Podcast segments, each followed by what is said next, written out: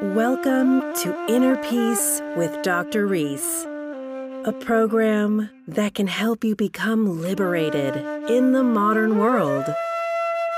Now, here's your host, Dr. Kevin W. Reese. Enlightenment. What is it? And how does it happen? The term enlightenment has sort of become a little watered down over the years. The better term is self realized because you're realizing your true self. You're coming face to face with the truth.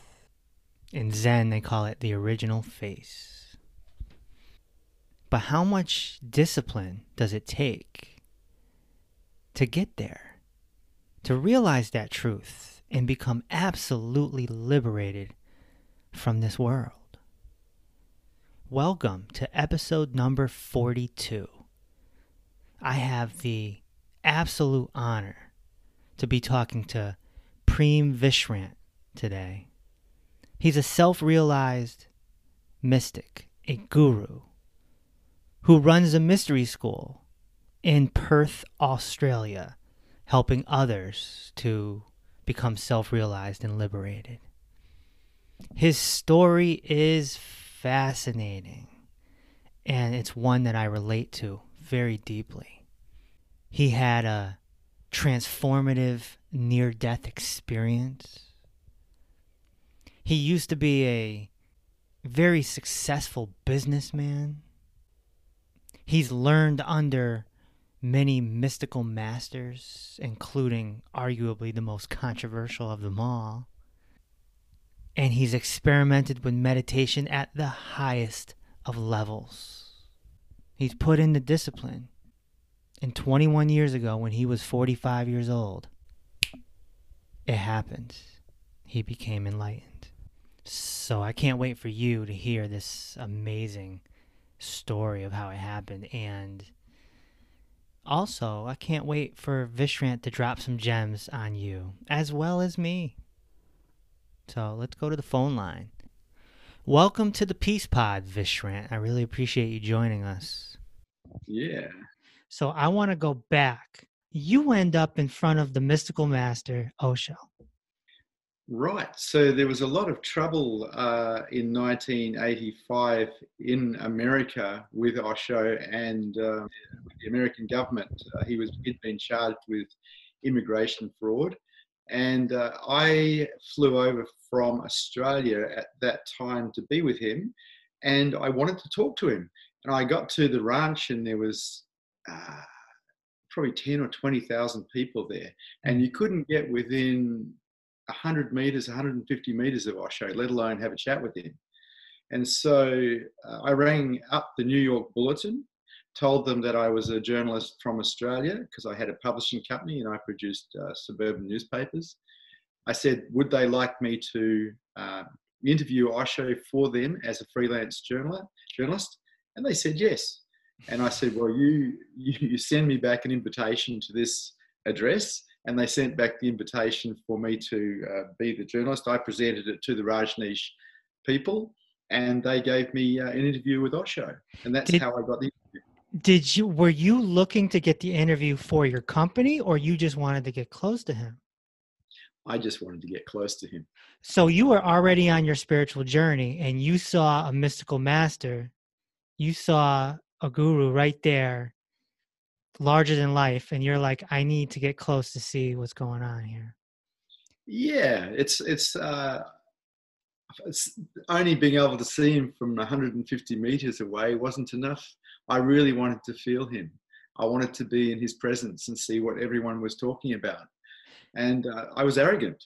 I was arrogant as uh, I, I, was at the top of my game in the publishing and uh, i thought that I didn't understand what enlightenment was. I didn't understand really. I just saw him as a very knowledgeable uh, fellow who was very charismatic. A philosopher, if you will. Philosopher, yeah, yeah. And then I sat in front of him and he blew my mind. Okay, take me there. Okay, so I had a series of questions that I was going to ask him. And I started the first question and I was looking at him, and my my mind went into silence. And what I could do was I could read the question one word at a time, but I didn't know what I'd said before or what was coming. I was so forced into the moment in that interview Wow. that all I could do was read the questions. And uh, his presence, the presence that he carried, had affected my mind so strongly. And I, I had a very strong mind. I was a businessman. It was it was quite. It was the first time that had happened where I'd lost it completely. Wow. As far as I had no future, I had no past. I was just here.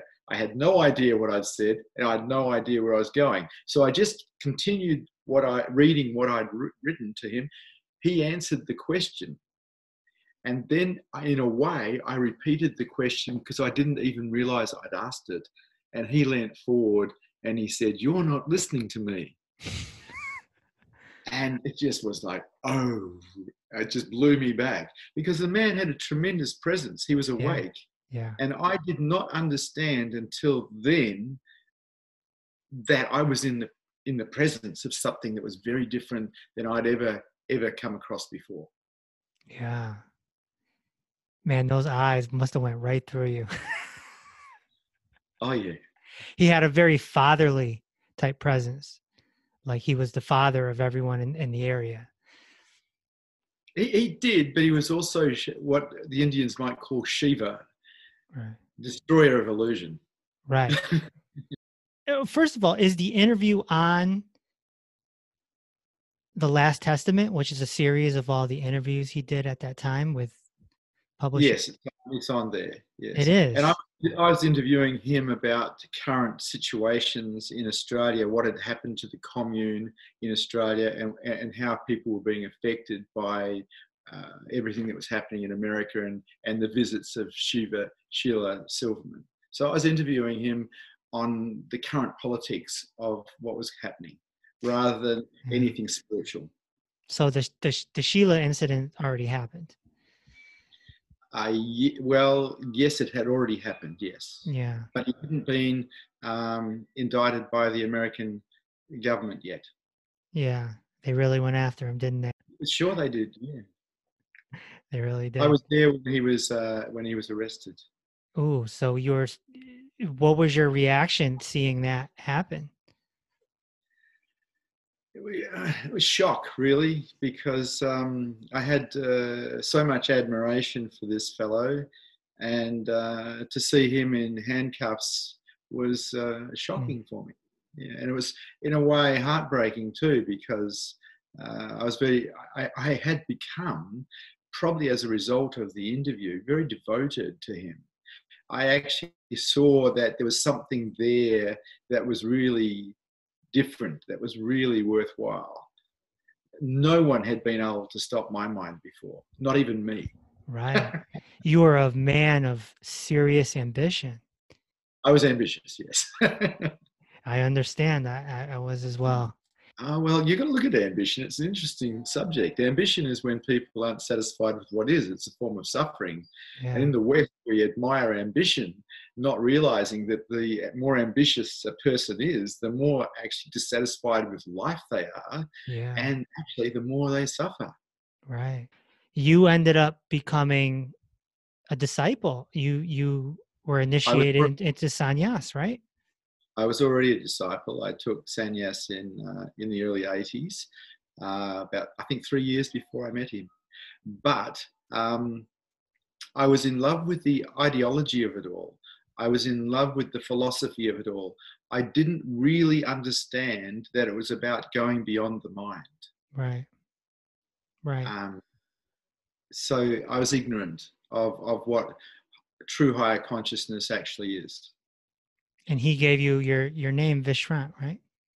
Yes, which is interesting too. I wrote to the ranch uh, when he was there, uh, applying for sannyas, suggesting that I could come and help them run it, and they sent me back the name Vishrant, which means relax or, or restful. And it was like, oh, I see. that was a that was a, it's called a sadhana. It's a teaching. Um, what you need to do is relax. Right, right. And it was Prem Vishrant, and that means restful love. Okay.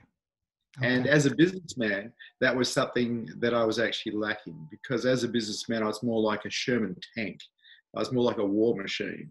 And so uh, when I got given the name Restful Love, it was something I wasn't. And it was something that I had to have a look at and see if there was a way that I could facilitate that. Right, right. And so you were there for a lot of Osho's discourses and you got the field, the Buddha field? It was the second time I was there. The first time I was there was the year before, and I spent four months there.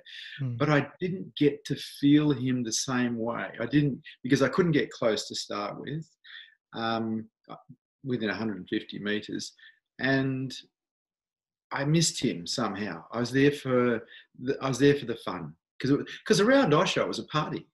Was, Sure. there was thousands of people partying all the time because Yeah. he, he taught to celebrate life, and, and heck, did they celebrate life? Yeah. Yeah. Zor- Zorba the Buddha, right? Well, Zorba the Buddha is an interesting idea. It's what he referred to as the new man. But Zorba the Buddha actually isn't someone who's still ego based, it's someone who's awake, who's actually acting in and operating in the material world. Yeah. So the new man, as he put it, wasn't necessarily the sannyasins who weren't awake, it was the ones who had woken up, who were still in the world, who were celebrating the world. Zorba the Buddha. Uh, uh, People would get into spirituality, and quite often they get into a lot of denial. You know, they deny a lot of things. They deny a lot of the joys of life. And Osho could see quite clearly that that actually wasn't a requirement for higher consciousness right. what was a, a requirement for higher consciousness was to learn to surrender, to learn to let go, Right. but not necessarily of material things. You let go of the mind. You let go of your ideas, your beliefs, your understandings. You let go of the mind. And then you're not attached to anything anyway. Right. Right. Hmm. And I've heard you say that you referred to Osho as your spiritual father. Is that correct? I did, yes, because it was in that glimpse that he gave me that I realized I was something way greater than an ego based being. There was something way, way bigger here than what I thought I was. And so he was like my initiator. He cracked the seed open and it actually started to uh, Yeah. germinate. So he was in. I see him as a germinator, germinating the seed of consciousness in people, and that's why I call him my spiritual father because I feel he germinated the seed here. Right. That makes sense. Before we move on to the rest of your story, are you surprised at how big Osho is becoming even 30 years after his death? Not really. Um, look what happened to Jesus. You know, it's it's a very interesting comparison as far as, you know, status goes because it took Jesus many, many decades to catch on. He was popular amongst a small demographic. And then when the Roman Empire implemented Christianity like 300 years after the death of Jesus, then, you know, it became really, really popular. Uh, Osho had the advantage of books and recordings. So, you know, there's 700 Osho books and there's thousands of recordings of him giving the teachings and, and showing people how to become self realized. So, you know, it almost expedites the process of spreading the truth. So here we are 30 years after his death, and he's got millions upon millions of students and disciples out there in the world, and it just keeps getting bigger and bigger. It's it's it's a phenomenon. The problem with getting as big as he got, even while he was still alive, is you lose touch with a lot of the people who are, are your disciples because you can't be with them and you can't uh, point out when they're going in the wrong direction because you're not even you're not even talking to it. Right. And so it's easy to get into a, a big religion like the Osho religion and get totally lost in the ego because there's not someone there saying, no, that's not the right direction to go. Sure. You Sure. need to be, if you want to be guided, you need to be with someone who's alive who will say, hey, you're off the track there, get back on. Sure. And even Osho said this. He said that uh, dead teachers are pretty much a waste of time. You're better off finding someone who's alive who can actually give you a bit of a clip, tell you which when you're off the track. Sure. Y- yeah, you know, Osho essentially could be the germinator, just like you said earlier, and how he germinated your your path, your journey. Uh, so perhaps all his books and his recordings can, you know, sort of give someone their first awakening and motivate them and germinate them, and then they go and find uh, a living, a living master to help them uh, take it all the way, such as yourself. Osho talked about the flowers in his garden flowering, Mm. and one flowered in Australia, in Perth here. I don't see any difference now between myself, you, Osho, the chair I'm sitting in, the sky out there in front of me. It's we are one. It is all one, and Mm. not from a place of memory or understanding or ideology, but from a d- the direct knowing in this moment. Right. Take me a few years later. You're on a boat and you're lost at sea Mm. and you're surrounded by sharks. Yeah. And the boat is going down? Yes, it, it was underwater. It was just uh, close to the surface, so I could we could the uh, the gunnels were underwater, but we could just sit inside the boat. The boat was going to sink completely, but it hadn't sunk completely. Oh my gosh. So not only is there potential that you're going to die, it's at a higher level. There's potential you're going to be eaten alive. Yeah. I didn't think that we were going to survive. I actually didn't believe that we were going to survive. I thought our time had come because there was two very large sharks circling the boat for 18 hours. The boat had gone down, and uh, the weather was atrocious. We were getting hit by king waves every five minutes, and so I didn't think there was much hope. Actually, I didn't have any hope really. Was there a thought of suicide? No, not a thought. No, it was just a fatalist, fatalistic attitude.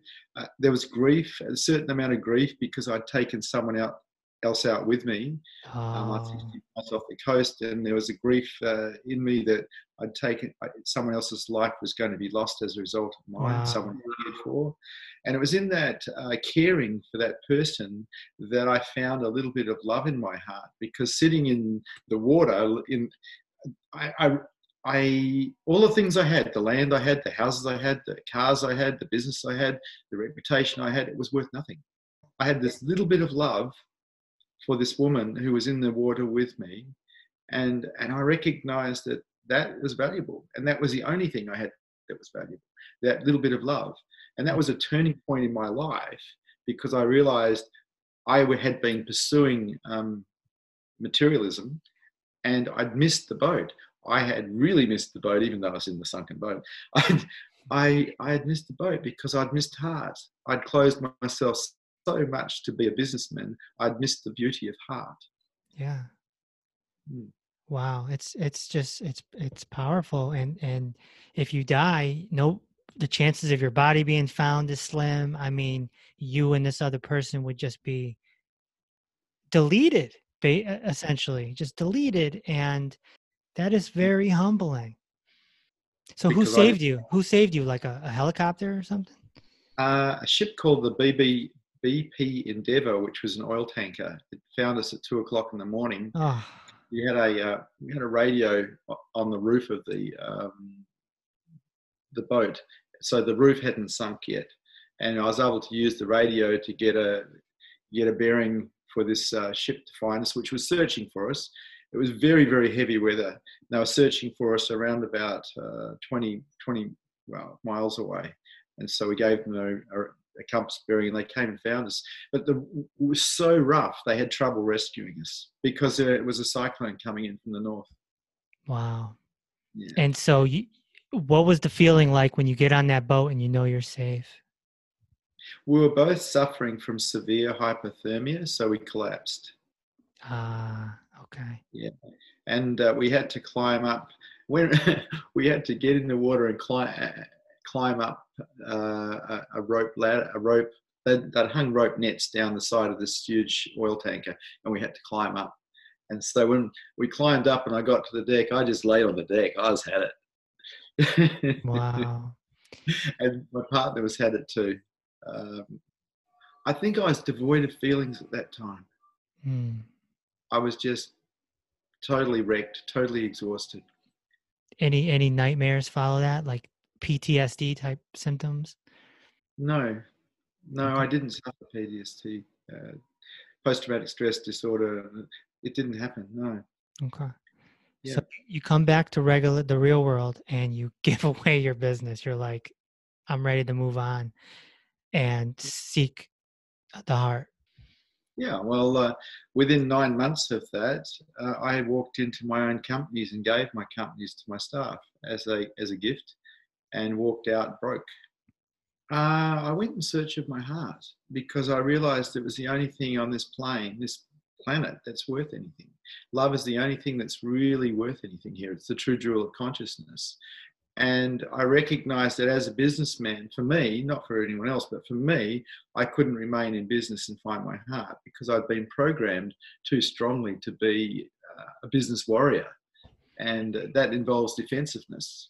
Yes. And so I, I gave my businesses away so I could go in search of heart. And that took, I, I wandered around Australia basically as a bum for four years uh, in search of my heart. And I found my heart. And I found my heart, and I realized that if I was going to serve heart, I needed to be in service of something besides myself. Yeah. And I chose to be in service of human beings.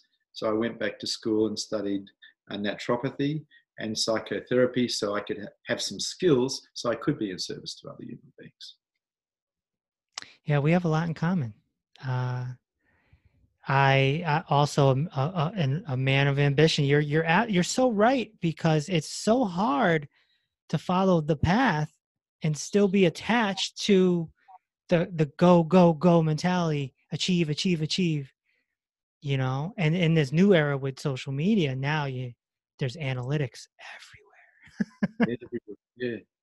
Yeah, well, I had to let go of uh, the image of myself. I had to become a nobody going nowhere. Yes. Um, and and it took a while because I'd been a somebody that was uh, impressive for yes. too long. Yes. And I wanted to become a nobody again. I wanted to I wanted to meet people who didn't know me, who I could just say hello to, who didn't want something from me because I, I was doing so well. I just wanted to be ordinary. Right. And um, and I got to be very ordinary. I got to end up in soup kitchens sometimes because I was so poor. And I loved it. I just loved being a nobody, going nowhere, not having to prove anything to anybody. Yes, yes. See, I, this is where I'm at now. So I'm, I'm, I'm just, I'm connecting with what you're saying. When did you start seeing lights? When did you start having satoris and experiencing what it's like to go inside yourself? So after the the boat incident, which happened in February, uh, I entered a mystery school uh, in Italy uh, in June, beginning of June or end of May, and I was there for five months. So mystery school was involved in having a look at yourself, silent meditation, self-inquiry. It was totally dedicated to higher consciousness. It was run by a guy called Paul Lowe or Teertha. He was one of Osho's uh, sannyasins. Mm. And and that opened me up a great deal. He was he was great. He was great for me. I opened up a great deal, and I was practicing uh, a lot of self inquiry, asking the question, "Who am I?" Mm. Um, and the technique back then, which was a Zen technique, was you answer it. So you ask the question, "Who who who are you?" You ask yourself, and you answer, it, "I'm a man," and then you discount the answer. You throw the answer, and then you just keep asking the question and throwing the answer. And I do this for hours and hours on end. I, I learned about it uh, in um, mystery school because we did seven days of it, which is pretty exhausting. But I was walking on the foreshore uh, in Attadale in Perth. Uh, I had started at about six in the morning, and I'd been just asking the question casually of myself and walking, enjoying the, the, the, the river and the sun and the wind. And I, I was asking the question, Who am I? And suddenly I, I started to experience myself as the emptiness and the everythingness at once. Mm. And it, it, at that particular time, that Satori, there was also the knowing of self as everything is love. But it was just huge. It was just nothing that I could ever conceive or even ever explain, which I'm trying to do now. Knowing every particle in the universe as self. Mm. And that just, whoa, that just took me to another dimension of uh, seeking. Because yeah, your curiosity was peaked at that moment, right? Oh, the thirst was peaked. And, but unfortunately, um, it was 1987. I didn't have a spiritual teacher who, who was available to me. And so the ego grabbed the experience and owned it. And when the ego owns something, it kills it. Yeah. it does, it kills it. Because awareness goes back to the ego. Because if you're experiencing yourself as the universe, that means beingness is, is aware of itself. Beingness or pure awareness is aware of itself. And you're knowing yourself as the universe mm. which is our true nature. Your nature, my nature, everyone's nature. It's not different. Some people might call it God, but it's everything. When that occurs, there's no way you'll ever think you're an ego again or a body again. It's it's over. Even even, even though you may come back to ego-based reality, you know you're not that anymore. You know you're not this identity. So from then on, I saw the body and the mind as a spacesuit just visiting here. Right. The seeking continued, the curiosity was piqued. What did you do to enhance your development at that point? I I went out and bought a float tank. Mm. You know what a flotation tank? Yeah, yeah. And I put it in a, in a lounge room in this house that I was living in. And uh, I used to spend six hours a day in the float tank, just going out. In other words, meditating but I didn't have a spiritual teacher. I didn't have a guide to show me where I was, what I was up to. And even though a lot was seen and, and there wasn't any more Satoris, not really, it had, it had, it had stopped. What I had realized though, uh, in the float tank experiences, is that the thing that is in the way of heart and the thing that is in the way of enlightenment is closure or defensiveness. And so uh, we look at it and go, well, we are just defensive m- machines, really, because we're survival mechanisms. So, how do we undo a survival mechanism? And the only way is to consciously undo it. It doesn't happen magically. Mm. So, I started undoing myself with the practice of openness. And so, if you upset me and I contracted, I wasn't so much interested in how you upset me anymore. I was more interested in uh, what had contracted in here, what had been touched, what was the mechanism going on in here, and if it did touch me, what wounding was touched, and can I heal that by allowing myself to be with it? So it was a whole new process, an inward process of undoing and allowing that had commenced. Breaking patterns with self awareness that too, breaking any belief system that kept me contracted to the world any belief system whatsoever that when the expectation wasn't met, I would contract. I wasn't interested in keeping.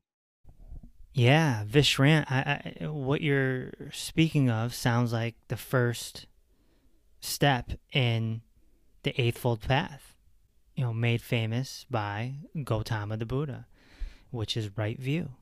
To break all your views, break all your beliefs, to ha- no longer have opinion if you're looking at um, Buddhism, it's it's a pathway to enlightenment, mm-hmm. and it's uh, it's I got to I because I was interested. I went and studied uh, the, all the old Buddhist masters at uh, Murdoch University. I took six months out to go and just spend every day at the university studying wow. to see what these guys were about, what their methodologies were, and uh, the different teachings. And and when you boil it all down to abs- what they all say, and they all say is surrender. Let go, let go, let go, surrender.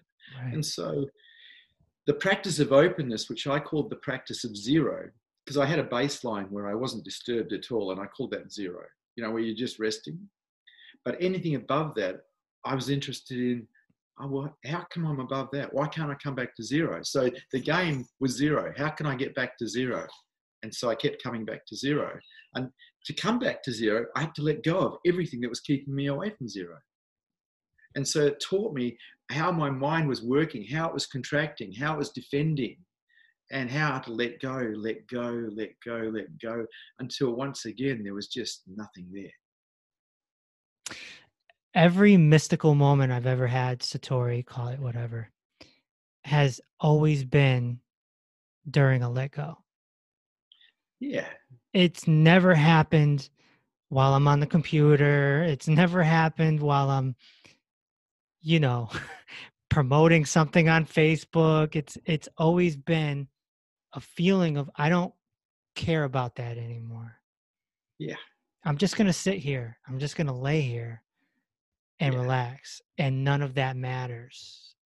And perhaps the reason why I haven't gone all the way is because I keep coming back to the you know this is what you're talking about coming back to the the ambition if you will the ego based reality yeah yeah yeah. See, see, see what, whatever we put first is what we serve. And at some point, if the seeker starts to put heart first, or they start to put truth first. And when we start to really do that, then it's all over. But until we do that, it's just a game of back and forth. And so at some point, uh, actually 11 years later after the experiences I'm talking to you about the, the first major Satori, 11 years later, I had done all this work on myself to open myself up, heal my wounding, drop all defense systems. And I went and saw an awake teacher for the first time in 11 years. Mm. The moment that man walked into the room, awakening occurred again mm. because I was ready. I, the mind was surrendered the, there was nothing in the way anymore. And so from that moment, it took another year of a thousand Satoris. Hmm. And then one day I woke up in the morning as the universe, and I've been the universe now for 21 years. Hmm. It hasn't folded back. But I got to tell you, at some point I put truth first. I put it more important than anything else, more important than money, success, uh, relationships, business of any kind. I put it more important than my own life. I put truth first, and my mind decided to serve truth rather than anything else. Hmm. It is only in that totality that I believe awakening can stay, where our mind is in absolute support of it did you feel that you had to renounce anything? I didn't give up any. I look when I became a naturopath, uh, I gave up smoking cigarettes because it mm-hmm. was ridiculous to be a naturopath and smoke cigarettes. Right. That's the only thing I've ever given up. Alcohol and all the other things dropped away before awakening. Um, in this process of letting go and allowing myself to be with what is, uh, to be tenderly okay with everything that appeared, all the addictions dropped away because I wasn't trying to escape anymore from feeling anything. And so everything had already dropped away. And I hadn't given up a thing. It dropped away because I wasn't trying in any way, shape, or form to protect myself from feeling anything inside myself any longer. So you're of the same feeling as Osho. Is you don't you stay in the marketplace. You don't have to go to a monastery or No, well, I can understand why people do that, but I actually stayed in my. I was married and I had children, and I was supporting another family, and I stayed and I continued to do that. I ne- I didn't opt out, though. After awakening, um, it, everything did change because I went silent inside and uh, people would come to me for naturopathy or for counseling uh, psychotherapy and i'd sit and i'd be silent and they would sit and they'd be silent and they wouldn't come back. So i lost i lost my client base uh, in a matter of two months i think because i there was nothing inside of me that wanted to to actually talk. I was very silent and I sat, I actually sat for another, for, for, a total of six months before another teacher came to me and said, Hey, you need to come out again. Because it was just profound contentment for no reason. There was no wanting to come out. There was no wanting to talk. I just liked to sit still all day long and stare into space. And I guess that must have looked a bit insane to a lot of people because they don't understand what awakening is. But I was profoundly content for no reason. So you're married and you're awakening right in front of your family's eyes. What do you do? You go into the bedroom, close the door, and just sit there and meditate like all day? I had a, in that t- at that time I had a house that had two lounge rooms, and one lounge room uh, I, I, I sat in the I sat in the lounge room, and in that lounge room, it was a big lounge room. It had a bathroom, and I used to sit in there. And uh, I had it. There, there had been enough uh, money to finance the family at that stage, um, so they weren't going completely broke um, but my income had died off. But what had happened was people were starting to come and see me because they recognized that something had happened. Mm. They recognized that there was a presence and they started to come and sit with me. And so satsang began. The satsang meaning meetings in truth or uh, truth group. And so satsang began, and I started getting people coming to sit with me. And within probably six months, I had maybe 10 to 20 people coming regularly every day to come and sit. Mm. And so uh, do, that was on donation basis in the beginning, and um, that that brought in enough cash to to feed the family because uh, you still have to if you're in the world and you have a family, you still have to feed them. Yeah, you do. And pay the pay the rent or whatever you have to do. Yeah. So there was a process where I went pretty much broke because I wasn't doing anything, and also uh, people didn't really understand what had happened to me. So a lot of things. Uh, you, when you wake up, you don't get a great deal of support. People want the old you back. They don't want the new you right. because the new you is not is dangerous because it can't be controlled, it can't be manipulated, it can't be put in a box anymore. And so there's not a great deal of support in the West for someone waking up. And so there has to be this uh, from the mind's perspective, attitude towards I'm, I'm serving truth. That's it. Because the world will try to pull you back to ego based reality. Mm. I love and how you put that. Yeah. And everybody I knew did try to pull me back from being everything to being a somebody again. Everyone it, wanted this body back. And a lot of people mistake, I mean, in my experience, a lot of people mistake it for depression too, right? Like I, I had somebody approach me like, "You're depressed." Like, not mm. really. I'm, I'm, I'm like, I'm dissolving. so in depression, you're not pro- profoundly content for no reason. right, right. You're, you're profoundly unhappy for no reason. right. In depression. But, but uh, sometimes uh, when when that ego starts dissolving, it's it's a, a purification type of process. Oh, right? Oh yeah, absolutely. But I began that way way earlier. I began that. I was in mystery schools in the 80s, taking myself apart with Osho. And so by the time that next awakening occurred, there had already been a, a great deal and a great deal of years of purification a already. And so there wasn't there wasn't much left actually. You were developing yourself and purifying yourself for, for a long time. Yes. Yes, I was into clarity. So I was into present moment awareness big time. Um, I wasn't into living in my head, full stop. I didn't like it. I preferred to be in, in reality. And so before, even before I met Osho, I was into extreme sports hmm. um, mm. because they brought me into the moment. I loved right, it.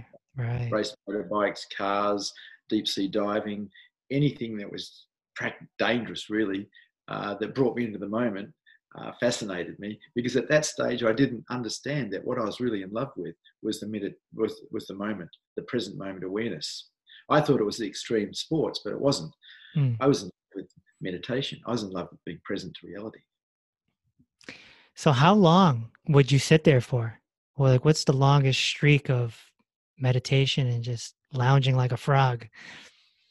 I, well, I sat for six months. I sat 18 hours a day. without moving a great deal because I was totally still inside. And you think that takes effort, but there's no effort whatsoever. I was totally still inside. I was like a rock, like a stone. So what'd you do for the other four hours? Just sleep or? Sleep. Yeah. so you'd sleep for four hours Hmm. and then you'd sit there for 18. Uh, it was more like six hours I was asleep, I think. 18, six hours, yeah. And when you get this deep, you correct me if I'm wrong. When you get this deep and you're having these experiences and this pleasant relaxation, how could someone ever go back to television and movies? I can't suspend reality. And so when you go and see a movie, you suspend reality so you can go on the emotional roller coaster of the story, which is what movies are about. I, I can't do that because I'm here and I'm always here and I don't live here. Ah, There's no emotional roller coaster. so why not just sit there for 16 hours? You're going to see some things, right? I realize it's not about seeing things. Um, you see, you called it an experience, but it's just being. It's not an experience. It's A being. state of being, yeah. being. I, I I came out because my teacher asked me to be out, and also he reminded me of what Osho had said: if you find the light, share it with the world. Don't Mm. hide it. And so I came out and started sharing it more and being more in the world. How much backlash did you get? I mean, the word enlightenment is uh it's almost become a watered down word. Uh Oh, heap, heap of backlash. In the beginning, uh, I, I became very inhuman. So I would not blink. I'd just sit with my eyes open for hours and hours on end. And if I had a conversation with someone, it was the same. There'd be no blinking. There'd be no gestures because I was so silent inside. So it was a little weird. I actually had to learn how to be human again so I could communicate with people and not scare them in a way. Because Westerners aren't used to uh, dealing with an enlightened person. They're dealing with used to dealing with someone who's ego based.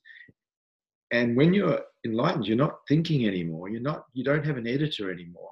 You're raw, and so you're not in your head judging what's going to come out. You're just talking, but there's nobody talking. You're just maybe moving or walking, but there's no one moving or walking. There's nobody here anymore. The thing that used to be here, the I, has dropped. What is here is pure beingness, and yeah, that talking can happen, walking can happen, but there's no sense of a somebody doing it. It's gone. Yeah, and, and this is what a lot of mystical masters, ancient and modern, all say when they use the statement, uh, die before you die. And if you die before you die, then you can never die. Yeah, so I I just want the listeners to really understand that. That's freedom. That's liberation. What you're talking about, Vishrant. Freedom. liberation.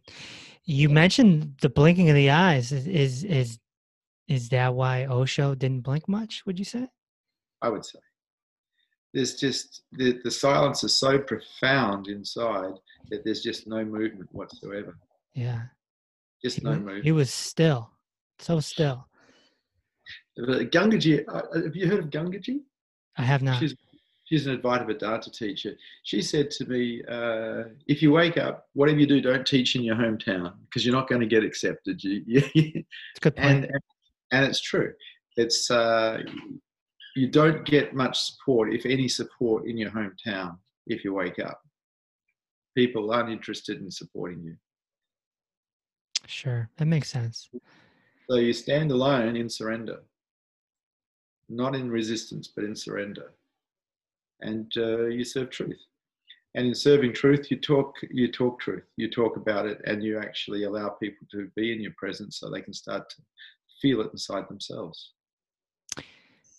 Yep. So what's it like, you know, being a self-realized person and still having a family and still doing hobbies and living in the world and having dinner? My life is in service to everybody I meet. I am in service to my family. I'm in service to anybody who comes anywhere near me.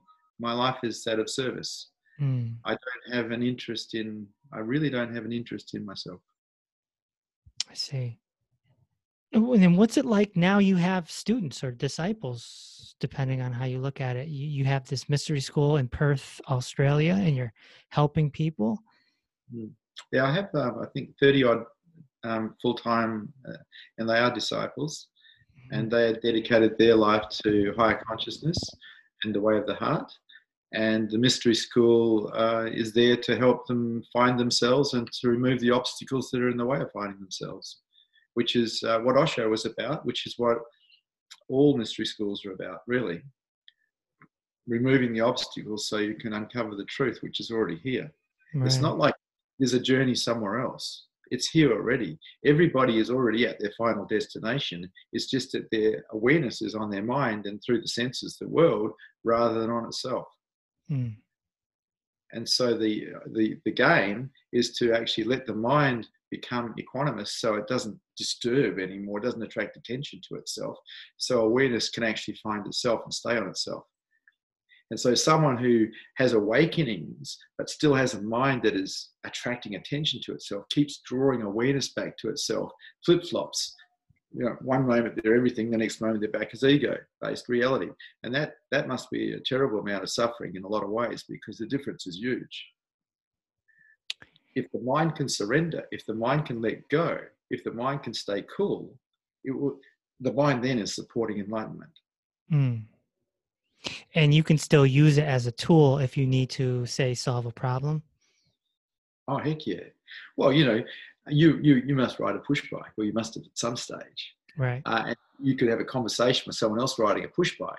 Who's riding the push bike or what's right. riding the push bike? Right. Uh, we as adults have done everything so many hundreds or thousands of times we don't really need to think about them to actually do them. Mm. We think we need to think about them, but the truth is, up until the age of four or five, we just about did everything from no mind because we, we, hadn't learnt to live in our heads yet. Right. It's just that as adults, we've lived in our heads so long, we think it's the only place that we can live or operate from. That's not true. And language is a big part too, wouldn't you say? We we learn language, and now we have to describe things, and what you have is very hard to describe impossible. the truth of what we are can't be described. It can be known as self, but it can't be experienced because it's not an experience, it's everything. Experiences appear in everything, they're not everything. It's so it's difficult. The truth can't really be told, but it can be known. And so the whole idea is to find that and then dedicate yourself to that as a as a mind so you can live as that. But it's not that you live as that because you don't make it. The I doesn't make it to enlightenment because the I is a dream. You take away imagination and the I doesn't exist. It's not real. Mm. Beingness is real. Who we are is real, but the I is not. It's not real. Mm. It can't be real. And it's even out of time. By the time the I even comprehends itself as an entity, it's already in the past. It's not even in real time. Not even here in real time. It's in the past. So when that drops, awareness can be aware of itself. And you're still here because you always were here.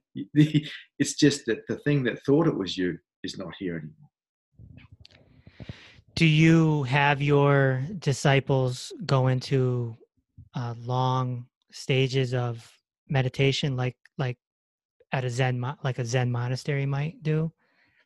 Yeah, we do seven day silent retreats and four day silent retreats from time to time. Uh, meditation is encouraged because uh, I believe that meditation actually helps people see through their minds, mm-hmm. allows us development of a silent witness. It allows you to see the mind, get distance from it, and so be able to take it apart. Um, I also advocate uh, self inquiry, which is inquiring who am I? What is this here? What's going on? Because we, we, we as egos think that we're everything. We think we're kind of like uh, real, even. And, and you tell someone that they're not real, you tell someone who's ego based they're not real, they're not going to buy it. But it's the truth, they're not real. You take away your imagination, you take away your thoughts, and thoughts are imaginary. Who are you? What are you?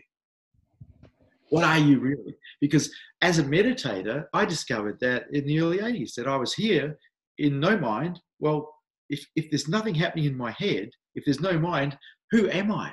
What am I? right, right. Rose. Yeah, Osho used to say that life is made up of the same thing that dreams are made of. Beingness is real, everything else is a dream. Yeah. Beingness is real. See, you got to look at your definition of reality, and the definition of reality in spiritual circles quite often is that that does not change. Now, the only thing that doesn't change is beingness. It's always the same. Yeah. It's always the same. It doesn't change. Uh, experiences come and go. The world comes and goes. Bodies come and go. People come and go. But beingness is always the same. And how about when the physical body drops off and dies? What we are can't be touched by death, but the mind can be, the body can be, because they're terminal. But they're not who we are. But what we are can't be touched by death. But then people want to own that. They want to own that because they don't want to die. They want to own, oh, well, I'm being this, I'm not going to die. The thing that wants to own it does die. The I does die. And so, what tips would you give someone who they can't make it out to Perth, they can't join your your mystery school, they're on the path? What two or three tips would you give somebody to? Okay, yeah, that's a good uh, question. The first tip is find someone who's awake, close to you or near you that you can go and visit, because they're going to show you. They're going to show you where you're caught. They're going to show you where you're headed in the right direction. They're going to help you take you, you apart. Someone who's not awake is still stuck somewhere and they don't really know the way. If they knew the way, they'd, all, they'd already be free. Mm. And so the first thing is to find someone who's further ahead than you and uh, become their student. Uh, let them be your mentor because the ego is a survival mechanism and it is going to try and survive. And really, it is the unconditional surrender of the ego that facilitates awakening. And so you find someone who helps you learn unconditional surrender and helps you turn awareness back to itself. Mm. If you find someone who's awake, you're finding someone who's actually got a, a presence. In that presence, your mind can start to let go and you can start to find yourself as truth. Mm. And so I say, find someone who's close, or at least someone you can visit who may be in another town. Uh, the other thing, it's really simple just keep letting go, practice openness. My, my practice was the practice of openness because we as human beings don't practice openness. We practice defensiveness. We practice resistance to life. And if we get clever and examine it, every time we resist life, we create suffering for ourselves. It's not the world that creates suffering for us, it's us. We create it for ourselves every time we go into resistance to what is. Mm. And so, in learning to be open, you stop resisting what is, so you stop suffering. Right. Now, that's not enlightenment, but that's pretty cool. Yeah, it is. Not suffer. Uh, and the, the, as human beings, we love to share our suffering. You know, we, we, we don't just hold it to ourselves. But if we're not suffering, we don't share it as well, which allows us to be more in touch with heart, more in touch with love. So we've got something else to share love. Hmm. Openness facilitates love. And so, even before awakening, the heart can awaken. Mm. Openness counts for everything. Mm. Even even if you get uncomfortable, like if you're resolving a resentment with a particularly a loved one. Get, particularly if you're uncomfortable, open up because that'll allow you to feel what's there and heal what's there. We we heal the wounds of our heart by feeling them, not by actually running away from them, not by defending ourselves from feeling them, but we heal them by allowing ourselves to feel them. Mm. And so openness actually allows us to heal the wounds of our heart as well, which is wonderful. It's nice to be able to be in the world and not wounded because our wounds tend to control us because we're frightened of feeling them. So we don't go there, we don't talk to that person, we don't say this. We, we are led around by the nose by the fear of feeling our own wounding. And so, in healing the wounding, you can be very free of that as well, free of codependence. Openness. It's beautiful. So that that's the second thing. Third thing, meditation. Yes. Because in meditation, we get distance from our mind and we can see what's happening. Otherwise, we're just caught in dream analyzing, because analyzing is still dream. In meditation, we're, what, we're, we're set, we can develop detachment from the mind and see what the thing's up to. And as a result, we can do something about it. We can surrender it. We can let it go. We can stop it if it's in the way there's so many different types of meditations out there. Is there something specific, or are you a Zen guy? Just yeah. sitting zazen? Yeah, watching the breath. Just watching the breath, either at the lip or at the stomach. Uh, it's so simple, but all you're doing is bringing awareness to what's real. And the breath is real, it's, and it's always with us. If it's not with us, we're dead. So we've always got that breath to be with. Uh, you, when I used to, when I first started meditating, I used to sit uh, in a half lotus position with my eyes at a 45 degree angle open to the ground so I could stay uh, conscious. Because if I shut my eyes, I used to go into dream too, too readily. And I'd watch the breath. And I fell in love with watching the breath because after a while, it became very beautiful. And then I started to, not during the meditation, but after the meditation, because I was detached from my mind, I started to see all the corruptions. I started to see all the damage. I started to see all the problems that my mind had been programmed with by my upbringing. And it allowed me to start to alter that, to have intervention, to change some of those things that were hurting me and hurting others. Do you think that with even more discipline, you could develop even further? My mind is so disciplined, you have no idea. you know, discipline's an interesting thing. It's like people, they think, they, they don't really understand. Discipline is simply not giving yourself a choice. And so I would sit silently in a half lotus position for up to three hours, but no choice. The moment you give yourself choice, that's when discipline dies.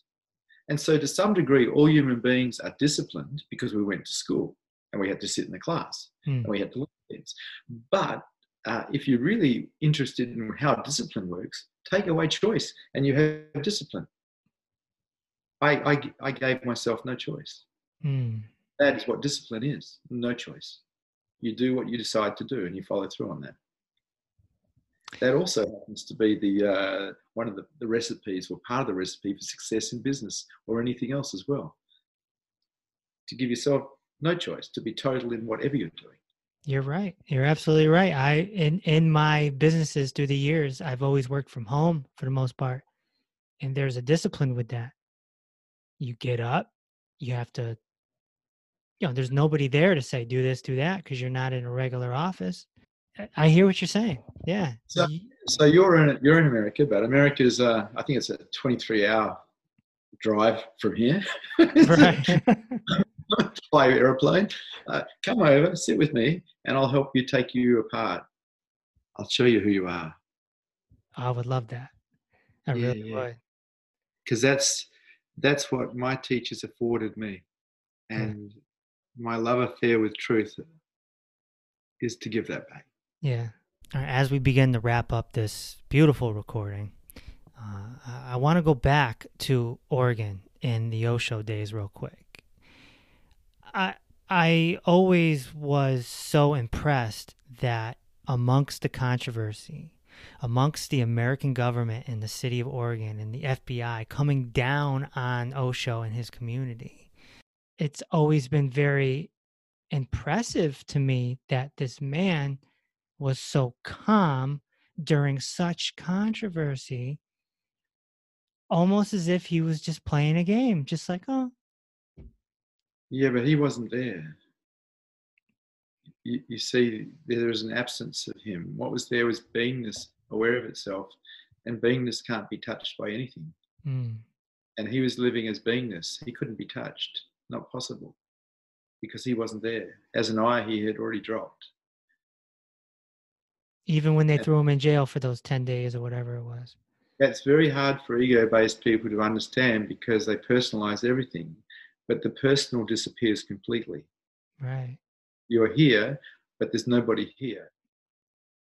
There's sitting but there's nobody sitting there's no sense of somebody sitting so it doesn't matter what comes in from the outside it's not going to touch beingness what we are is impeccable cannot be touched pristine cannot be touched and to know self as that, you cannot be touched.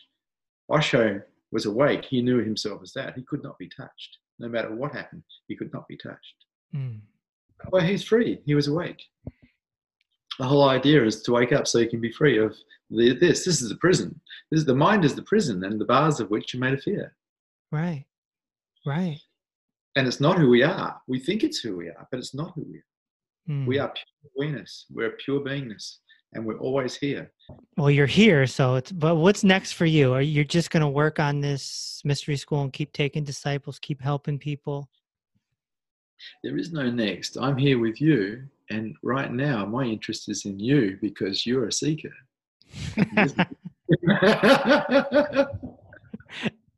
and I've seen some things. I've had I've had flashes, man. So yeah, and you have an interest and you have a thirst, and as a result of that, I have an interest in you. That's cool. That's I uh I met a guy in 2012 at an ashram. And I call him the blue antelope because I don't know if he wants his name told. And it turned out he was a mystic. Ah. And So what's a? What's the definition of a mystic? This is a good one. My understanding is someone who has mastered or is mastering their inner science, someone that's transcended. For me, it's someone who has the inner gaze locked on itself, locked on beingness. Mm, The mystic is always looking in. So awareness is always looking in, even though it might be out and on the mind and in the world, it's still looking at itself. right. The mystic is quite often uh, depicted as the hooded character, always looking in, always looking in. Yeah. I, I noticed right away that he was different. You could you could smell the fragrance of compassion, right? And so we were in a dorm room together. and I was in a dorm room with him for 5 or 6 days ah, and he never offered any information. ah, I had to ask. ah. and I asked a lot of questions. I was I just turned 33 years old. I was the beginning stages of a seeker. So how old are you now? I'm 40. Aha, so seven years down the track, and here we are, you and me. that's right. You're- locked in a conversation with another mystic. that's right. That's right. One of the Eh. things that's interesting about that is you don't talk to people who aren't willing. This is only for the willing. It's not for the unwilling. There's no point trying to convert anyone. There's no point being a missionary. It is only for the ones who want to know. That's right. Yeah. I didn't realize that until I was driving home. And I was like, wow. He only talked he only talked when I asked. If I didn't he wouldn't even have said anything besides hi and bye probably. And uh anyway, that's short long story short, I that's when my mind changed and I started looking at someone like him as a role model instead of the media moguls Yeah. I you know I always looked up to the you know the Howard Sterns and the Oprah Winfrey's, the media moguls, the billionaire guys. Look for someone who's happy and model off them. and he was he was unshakable. Yes. He was this- unshakable, and he had a bag, just a bag. It's so funny in, in, in capitalism and the capitalistic society that we live in. Uh, we believe that we can be happy if we get things. But look at the people who have things. Are they really happy? no, I don't think so. no, You see, if happiness is the goal, go for awakening. Because then you can be happy for no reason. My definition of happiness is profound contentment for no reason.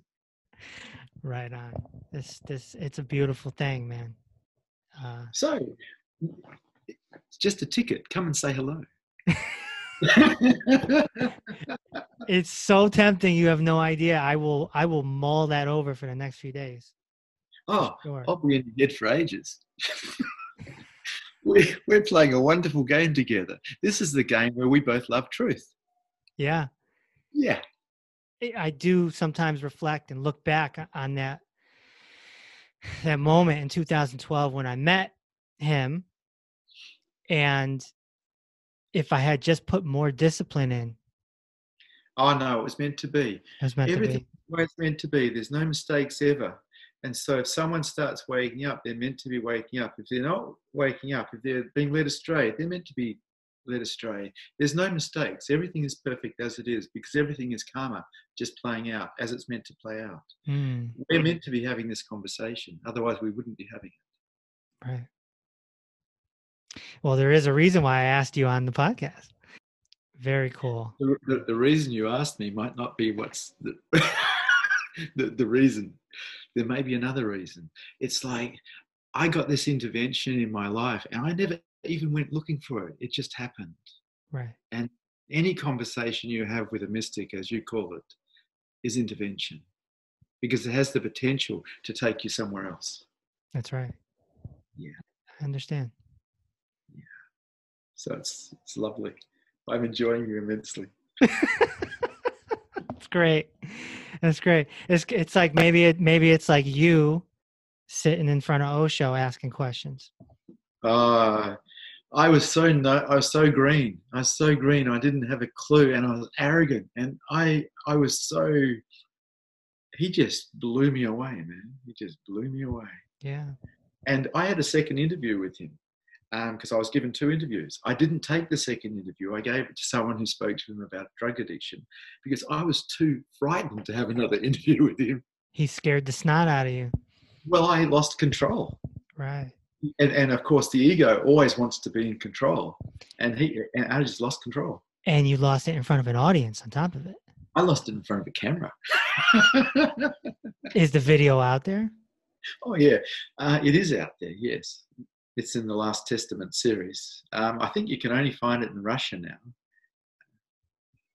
but I, I don't know. I don't follow. I, I don't. Yeah. Follow. It's just a piece of history. There's also videos of me when I was with my last set of teachers just falling apart, you know, because my mind couldn't hold itself together in the presence. Right. I'm very happy to have met you. And, you know, this is great. So, uh, this is going to go out to the podcast world. And hopefully, a lot of people are going to understand you're the first enlightened mystic. I guess I like that word a lot mystic to come on this podcast. Uh, and hopefully, people get a lot from it. Where can people come say hello to you if they want to find you? I'm in Perth, Australia. Yeah, I live up in the hills. I'm a hillbilly. I don't travel. I, I'm here because there's a community here of people who are in the process of uh, waking up, uh, preparing the mind, getting themselves ready, learning the way of the heart, and I'm here for them. Um, I feel that if I traveled, I'd kind of be leaving them behind because from time to time people go through what's called the dark night of the soul when they're getting involved with spirituality because they start opening up and undoing and everything starts coming up and so i'm here for those people as well as the people who might be getting closer to enlightenment who are starting to experience beingness. So i stay here. So you have to come here. Or you have to find someone to play with over your way. To play with. Do you it is a play isn't it alila it's a play. It's a play. The best play, though, the play of higher consciousness. Uh, where can somebody find you on online? Uh, vishrant.org, vishrant.org. Yeah. All right. Or Facebook, uh, Vishrant Prem. Thank you so much for taking the time, Vishrant. Wow, what a what a conversation that was, and what in addition to these 50 podcast episodes that are going to help you to open up and awaken and find inner peace. Everyone has the ability to become enlightened because you're already enlightened. You were born enlightened. It's your natural state, like they say in Zen, the original face. But not everyone will because people stay in the ego based reality, as Vishrant so eloquently put out there and he broke down how the mind works it's a survival mechanism so it, you know listen to this recording three times. That's what the doctor orders. Listen to this three times. Understand what's going on here and understand the illusion that you're living in. It was no accident that i met the blue antelope at that ashram in july 2012 no accident that he just absolutely flipped my life upside down, changed my life instantly, instantly. And then, you know, that he mentored me for seven years, and then boom. then I discovered Vishrant and took a shot in the dark. send an email to his mystery school. Hey, I'd like to have this guy on the podcast, and boom, here we are having this amazing conversation. And believe me, the conversation went past the recording. He stayed on the line with me for another hour, and boy, did we have some conversation. So I'm I'm so grateful for these opportunities, these things that keep happening to me in my life. And I know I have more work to do. And I'm happy to share that with you. Thanks for listening to Inner Peace with Dr. Reese. If this episode opened your heart, feel free to share on social media and tell your loved ones.